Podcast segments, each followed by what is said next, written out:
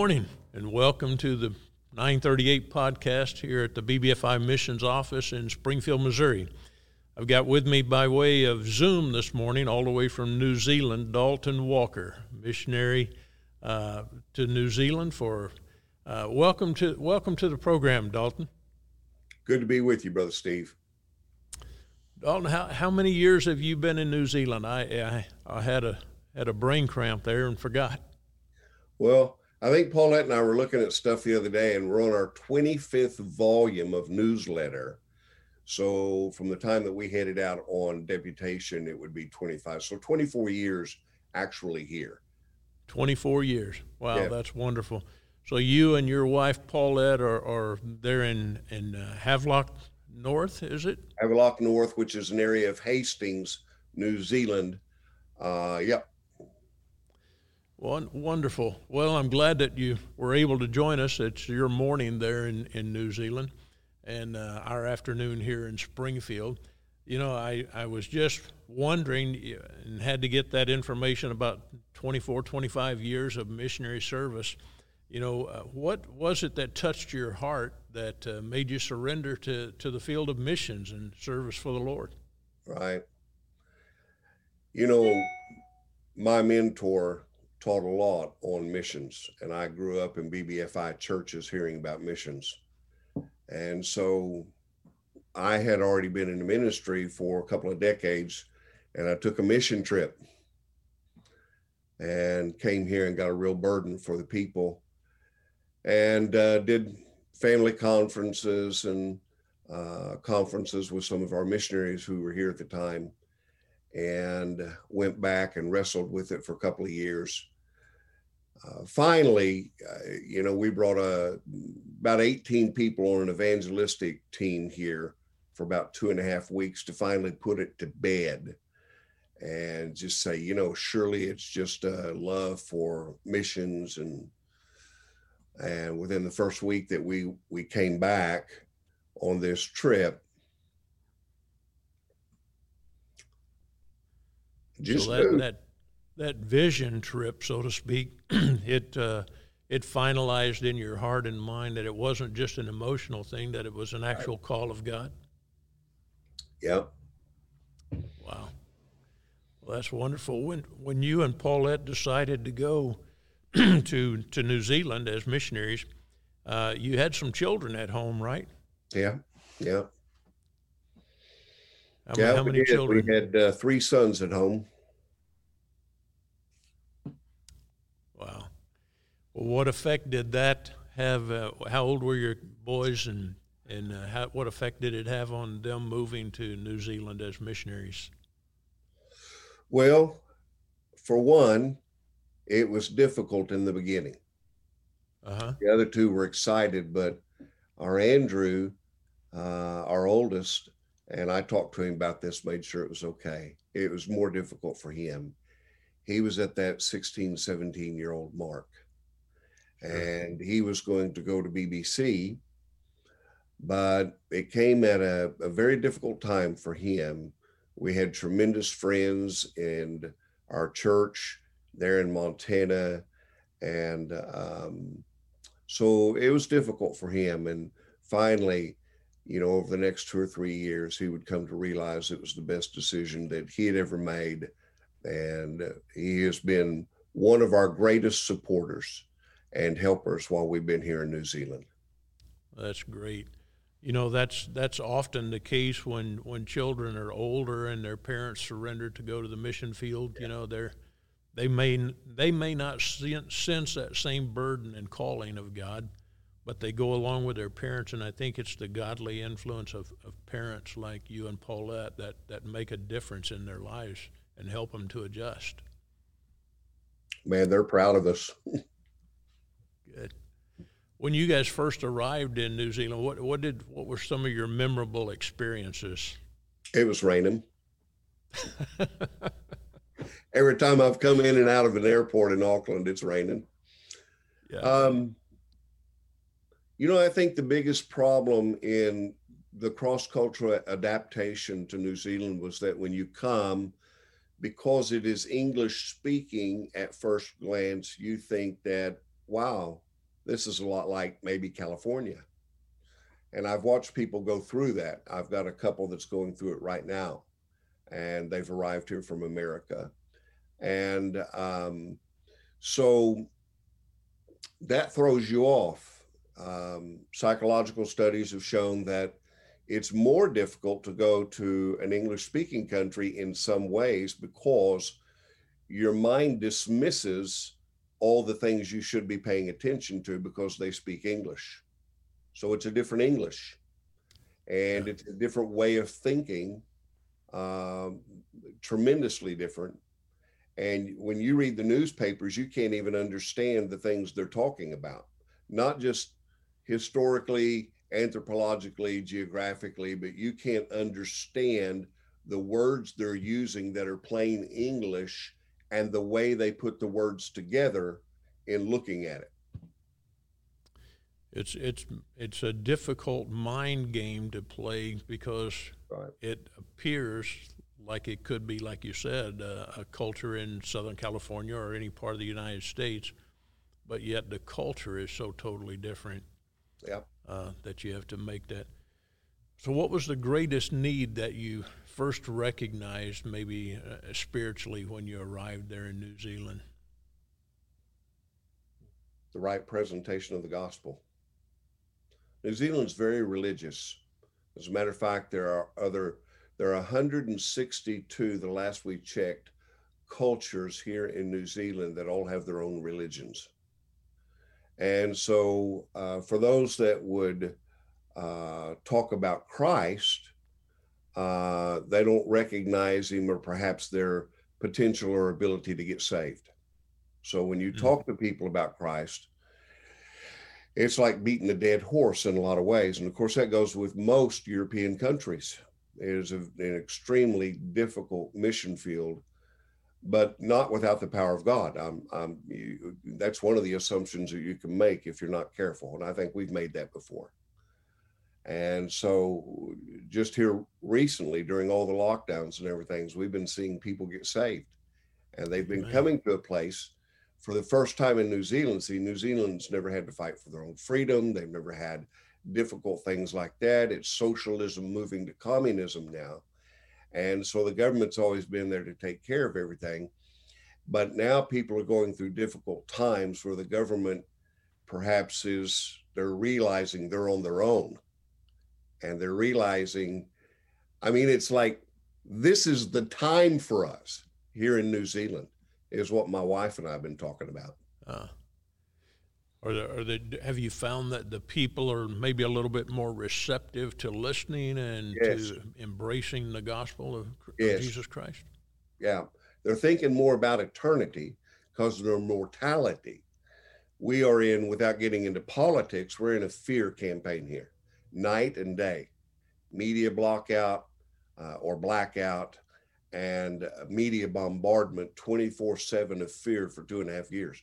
I mean, in everything, every newspaper, and people are limited on what they can and can't say. And so now people are, are seeing and hearing that death is all around them. And so people are starting to line up, you know, at our door, so to speak. And uh, Brother Steve, this has been the greatest time of our ministry here in New Zealand. Wow. That's, I was going to ask you, uh, do you see this as a, all of the 25 years before, not to yeah. negate any of that, but it prepared you for this time to. And we've talked about that very thing. We said it's yeah. like, it's like all of the years before makes sense now. And it wow. was a, it was a, a steep learning curve.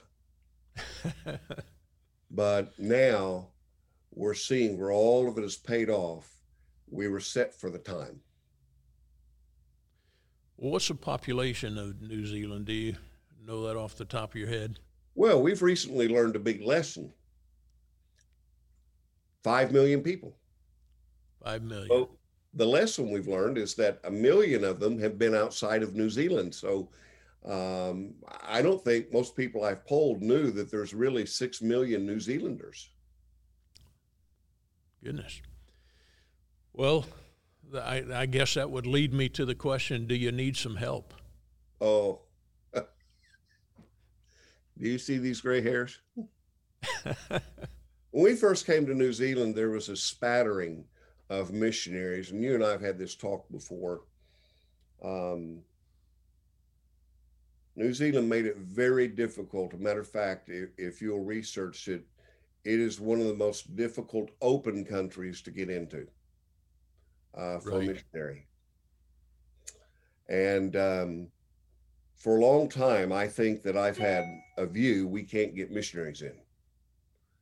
And then we watched God do something. It hadn't it hadn't materialized yet, but we we heard about some of the missionaries that were coming to New Zealand, mm. and we said, "How's that happening?" We heard about it for a year. Finally, we found where they were at, got a hold of them.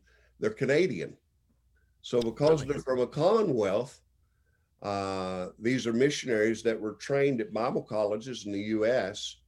and they're able to get in now to New Zealand. And so we started realizing there are ways. Uh, the I have an American man that's joined me, but he married a Maori woman going to Bible college in America, and she had left when she was a young lady playing netball, and um, so she comes back understanding who we are, but also learning her people, the Maori here. And he's American with tremendous capabilities. And it's just like a, a marriage made in heaven. So God did it another way. See, they came in as health attendants to her father, who's just passed away this week.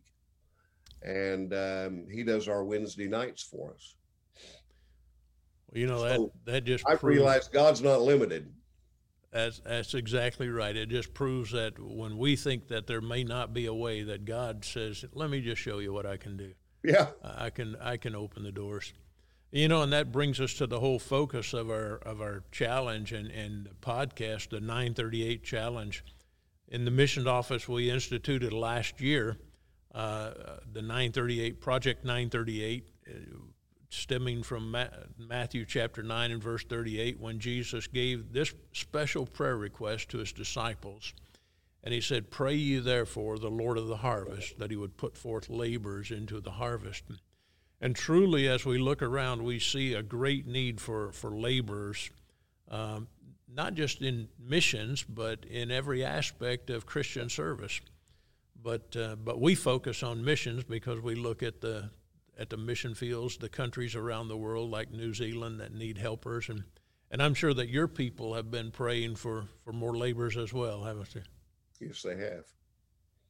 And yes, we're participating too in the 938 in October and leading up to it, we're participating Great. in it. We want you know, uh, people can be involved in it. People can go to our website at uh, project938.world and download all kinds of, of uh, resources to help them promote this in their churches, to resources to know how to pray. Uh, in fact, this video will be broadcast on our on our YouTube channel and, and different outlets, but it will also, uh, you know, be available to, for people to uh, to download and, and view in their churches and and call attention to the need of, of laborers in New Zealand and all of Oceania tremendous need. We How have lost so many missionaries since I've been here, Brother Steve, and none of them have been replaced. Tell me some ways that people could be involved in the in the ministry there in New Zealand. First of all, by praying. I believe in the power of prayer. Amen. So many times, you know, I've recently changed our newsletter just simply because so many things we've asked people to pray for have been answered souls saved, families straightened out, buildings. Our folks meet for six months. They met in cow patties, you know, cow pastures. Yeah. And it was kind of a biblical setting. You know, we had sheep and cows around us. And just two weeks ago, the school called us and said, We want you to come back. And it was all because of the COVID thing and uh, tremendous relationship with the school. So now we have these beautiful facilities, and look what God did, and it was through a partnership of prayer. And so many times with health issues or uh, financial issues or whatever, prayer is the number one. We need to pray to the Lord to help send laborers to all of Oceania Amen. and. New Zealand specifically, as far as we're concerned. We need helpers that that understand commitment and faith in God. You know, Dalton, I'm, I'm a firm believer that God has not stopped calling people uh, to the mission fields around the world, to, to the pastorate in the United States, and to to just be laborers in their local churches. But yes. but I believe that people have quit surrendering. Yeah. And uh, to that call of God, so they could surrender. They could they could go to the mission field physically and and labor alongside you. Um, you know. Wow. And also, they can if God's not called them to go there or some other place, you know, they can always support financially uh, you've already mentioned prayer, and that's the primary way, I believe. Primary. Uh, but, you know, support financially through their local church, you know, sending, supporting missionaries like you and Paulette and others that are in New Zealand and in other countries around the world. They can, they so can support's give. tremendous. I, I want to say something, Brother Steve, if I have the time, and that is this. It's a, a series that I'm doing right now, and, and this very project type of thing is what led me into it. And so I want to give a challenge to people, and that is this. I don't think think our faith as Christians is what it used to be. Mm. I don't. I think we all need to do a good, strong reading of Hebrews 11. And we need to look at that early church. Everybody wants the power of the early church, and no one wants to do what the early church did. And so that's sacrifice. That's give. That's go. And to value the things of the eternal more than the comforts of this world. I think a lot of missionaries have been lost to the American dream. And uh, I'm not putting anyone down, not condemning anyone. I'm just saying we need more heroes of the faith for other people to see today. Amen. You know that's that's so true, and uh, you know I appreciate having a personal friendship with you and Paulette and, and your boys too, um, and just having that relationship. And and I will certainly be praying with you, and I appreciate you leading your church to join in on on October the second, two thousand and twenty two. Uh, which is we're designated as Project 938 Sunday. Uh, that's the day that we concertedly all together pray to the Lord of the harvest, but obviously we, we ask people to pray daily. Uh, you know, that God would call people and those that He calls would surrender. And uh, well, Dalton, I, I appreciate you uh, getting with us on this morning and, and spending some time. It's always good to connect and thankful that God has given us this technology that we can use to yeah. be together, even though we're thousands of miles apart. So, what would you say in in in closing to the men and women and, and young people that are listening to you today? Most challenging time of my life has been as a missionary. Most rewarding time mm. has been being a missionary. I'm a crybaby. Look to the end, not the now. We need to focus more on the eternal and give God everything we've got and be willing to be used by Him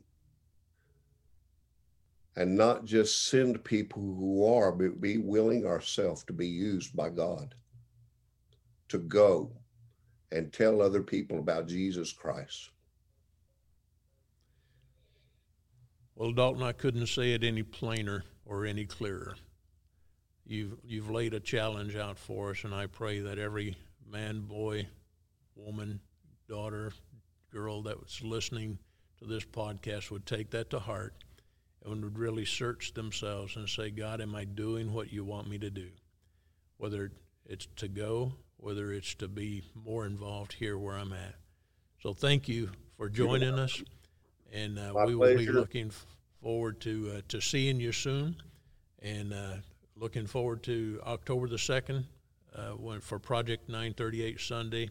And I want to thank the people that are listening for for joining us, and pray that you would uh, be involved as well and see what God wants you to do.